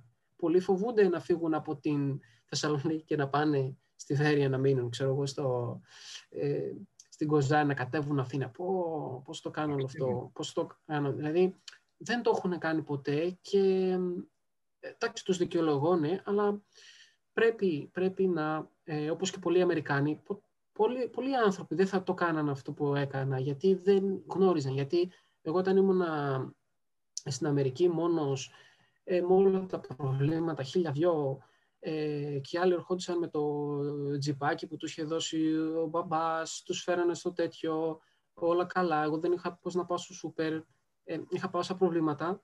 Ε, και μετά τους έλεγες, ήταν πως μία ώρα από το σπίτι τους, π.χ. Δεν, δεν μπορεί, δεν είναι το ίδιο. Ε, ο άλλος από την Ιρλανδία τον έφερε οι γονείς του, στο, από την Ιρλανδία έρθει μαζί, ξέρω εγώ. Ε, οπότε πρέπει λίγο να το ζήσεις και να, να κάνεις πράγματα, να βγεις από αυτό και να, έτσι θα έρθει η προσαρμοστικότητα. Γιατί αλλιώς δεν νομίζω να, να πάρεις το, ε, να, να, να, να πεις ναι θα το κάνω. Ναι, Ε, μάλιστα. Εγώ κάτι άλλο που θέλω να ρωτήσω, Αλέξη, ότι ας πούμε στην Κίνα οι Κινέζοι θα εκτιμήσουν ας πούμε τον ξενόφερτο γυμναστή, προπονητή ή θα πούνε μετά πάμε στον επόμενο, next. Στην Κίνα γενικά εκτιμάνε τους ξένους και τους δυτικούς πάρα πολύ. Ε, τους σέβονται. Δεν θα νιώσεις ρατσισμό στην Κίνα, ούτε κοροϊδία, κάτι ότι είσαι ξένος κτλ. Όχι, εγώ λέω σαν, Δεν σαν παρά- προπονητή Σαν προπονητή θα σου πω. Ε, γυμναστής το που οποίο, είσαι, ναι. ε, σε γυμναστή. Ε, οι προπονητές, τώρα τι γίνεται εκεί, οι προπονητές, όπως, όπως είπα και πριν, δεν θέλουν να αλλάξουν, δεν θέλουν να, έρθουν, να έρθει κάποιος άλλος για να τους πει τι να κάνει και αν δεν είναι σωστό και τι όχι. Δεν τους αρέσει αυτό το πράγμα. Αν πας με αυτό το σκεπτικό, δεν θα τα πας καλά. Οπότε όλο και όλες αυτές οι αλλαγές που σας είπα πρέπει σιγά σιγά να είσαι καιρό εκεί πέρα, να σε βλέπουν και σιγά σιγά λίγα λίγα να πεις «Α, είναι έτσι, λίγο στο κόκκινο, λίγο έτσι», να κάνεις κάποιες αλλαγές, κάποιες προτάσεις και ό,τι κάτσει. Δεν, δεν μπορείς αλλιώς να αλλάξεις κάτι. Δεν υπάρχει, δεν υπάρχει περίπτωση να σου δώσουν το, το ok, το ελεύθερο και να κάνεις πράγματα τόσο εύκολα. Γιατί δεν θέλουν να αλλάξουν οι, μεγάλοι προπονητές της παλιάς σχολής. Ε, θα πάρει λίγα χρόνια, ε, βέβαια φέρουν ξένους προπονητές, ε, αλλά πιο πολύ και τους αναγκάζει το κυβέρνηση. Ε, τους παίρνουν υποχρεωτικά. Αλλά είναι πάρα πολύ δύσκολο.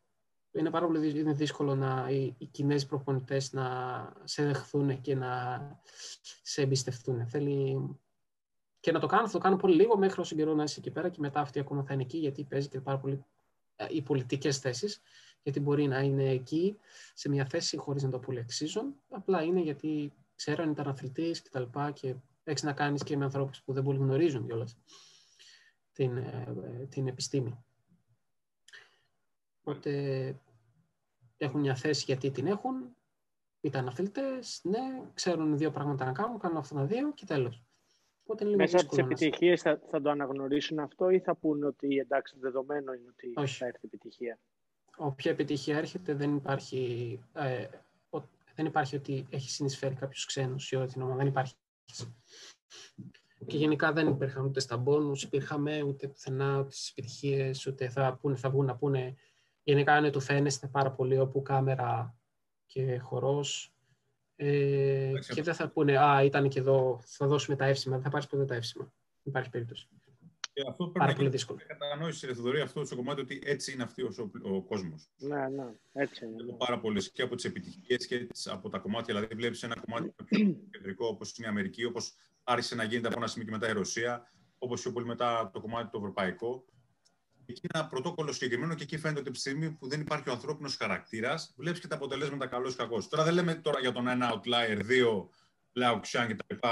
που όπου και να τον έπαιρνες αυτόν θα έβγαινε πρώτος. Αλλά αν το δεις ποσοτικά, όταν φεύγει αυτός ο ανθρώπινος παράγοντα, δεν υπάρχει επιτυχία. Ωραία.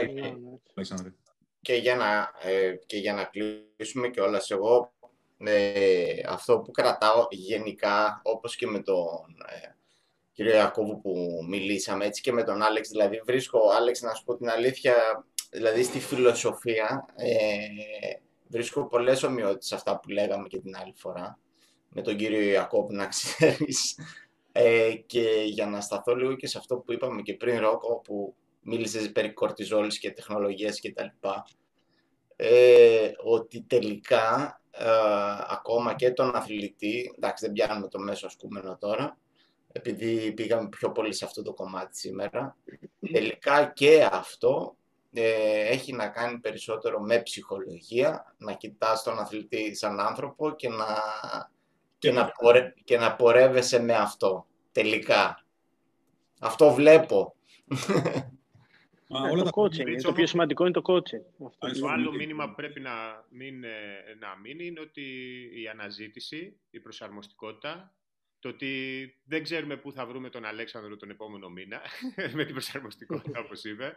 Αυτό παρόν που δεν σπίτι. Συνεχώς να μαθαίνεις, να μην επαναπάβεσαι ποτέ, παιδιά.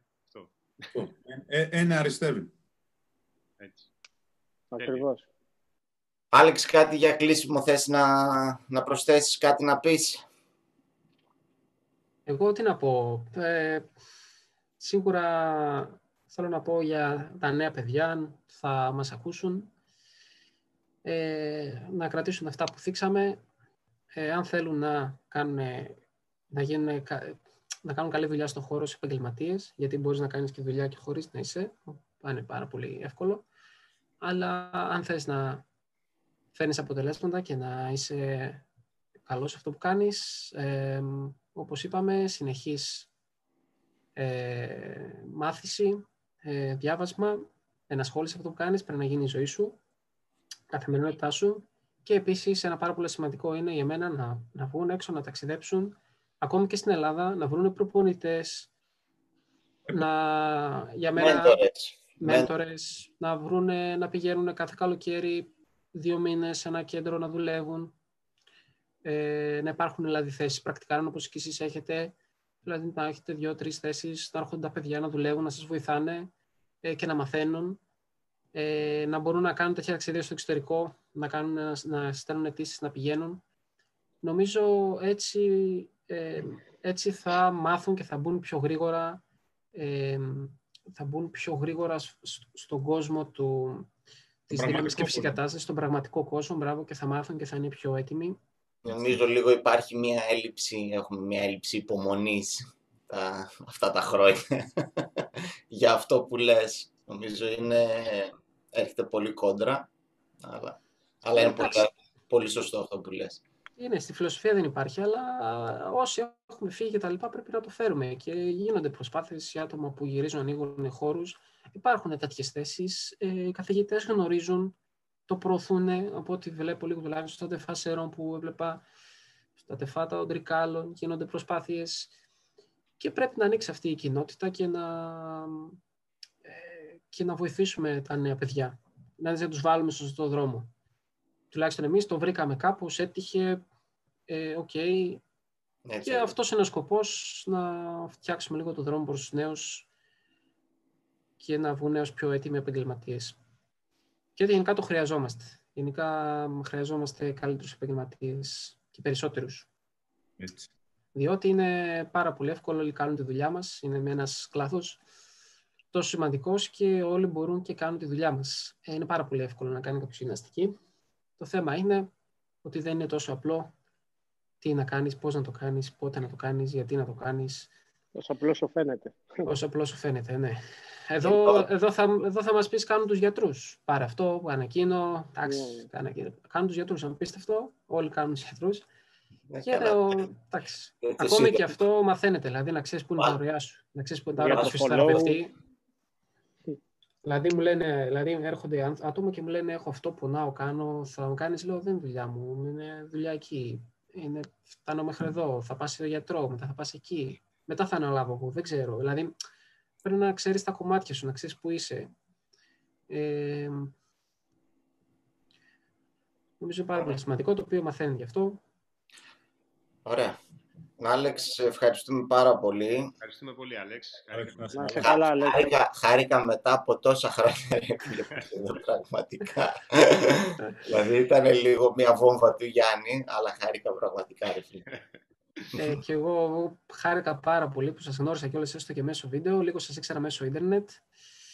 Ε, σας βλέπω, δηλαδή ε, προσπαθώ να βρίσκω όλους όσους ασχολούνται το χώρο και να συνδέομαι τουλάχιστον στο ίντερνετ και να βλέπω. Ελπίζω να μπορέσω να κατέβω προς τα κάτω. Καλαμάτα δεν είστε, Γιάννη; Καλαμάτα είμαστε, ναι. ναι, ναι. Καλαμάτα, είστε λίγο μακριά. Είμαστε λίγο μακριά, αλλά είναι ωραία να έρθεις, όποτε θες. Είναι πολύ ωραία να έρθω. Ε, επισκέπτομαι γυμναστήρια όσο μπορώ, όποτε μπορώ. Έχω πάει Αθήνα γενικά, έχω επισκεφθεί κάποια. Ε, εννοείται θα θα το έχω στο μυαλό μου και θα, όταν μπορέσω και το επιτρέψει η κατάσταση. Άλλωστε στην Ελλάδα μόνο στο Μπάνσκο είπες ότι έχεις πάει. Πρέπει να έρθεις στην Καλαμάτα. ε, δηλαδή δεν είχα βγει εξωτερικό. Εντάξει, είχα ταξιδέψει λίγο βόρεια Ελλάδα. Καλαμάτα δεν έχω έρθει ποτέ, όχι Πελπόννησο δεν. Δεν έχω φτάσει. Φαντάσου. Ότι... Κάποια στιγμή θα γίνει και αυτό. Φαντάσου από τη Θεσσαλονίκη πήγα Αμερική και από την Αμερική πήγα Κίνα. Ναι. και πέρυσι πήγα Ιρλανδία πρώτη φορά. Αυτό. Δεν τα έκανα λίγο ανάποδα, δεν έχω πάει ποτέ. Ωραία, πας για Σκανδιναβία μετά. Δεν έχω πάει. πας για Νορβηγία από εκεί, τίποτα. Και επίσης ο Ρόκο, εντάξει, με, μας εκπλήσει με όλους αυτούς που φέρνει. Φέρνει όλα τα ιερά ονόματα του fitness και μη.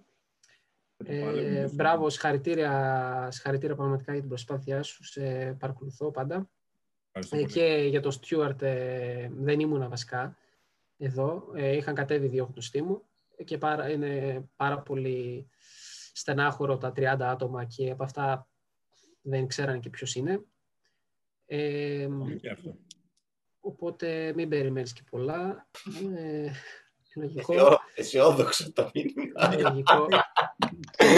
Κοίτα, εμείς κάνουμε για τους 30, εννοείται. Απλά σου λέω ότι σχέση με τα 170 άτομα που ήρθαν από τη Σερβία, ε, εντάξει, γενικά πρέπει να υπάρχει, ξέρω εγώ, η έννοια, υπάρχει ιδέα, όχι ιδέα, αυτό που λέμε να, να, να, να βάζεις στην άκρη το 10% του μισθού σου, να, κάνεις, να βάζεις λίγα, λίγα τέτοια στην άκρη για, για την ε, εκπαίδευσή σου, για κάτι, για ένα σεμινάριο. Πρέπει. Αυτό το πρέπει το πρέπει να πάω, πρέπει να κάνω, τι να κάνω φέτος; Και εγώ κάθομαι, βλέπω τι να κάνω φέτος, τι θα μάθω, τι θα γίνει. Εκτός από τα βιβλία και τα λοιπά, που και αυτά έξοδα είναι. Ε, πώς